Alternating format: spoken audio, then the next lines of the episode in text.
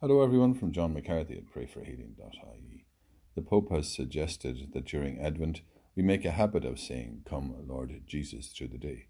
He invited everyone in St. Peter's Square to repeat this invocation three times. In conclusion, he prayed that the Blessed Mother, who awaited the Lord with a vigilant heart, may accompany us in a special way throughout Advent. Today's Gospel reading is from Matthew. As Jesus went on his way, two blind men followed him, shouting, Take pity on us, son of David. And when Jesus reached the house, the blind men came up with him, and he said to them, Do you believe I can do this? They said, Sir, we do. Then he touched their eyes, saying, Your faith deserves it, so let this be done for you. And their sight returned. Then Jesus sternly warned them, Take care that no one learns about this. But when they had gone, they talked about him all over the countryside. We bless you, Lord, for the spiritual vision you give us.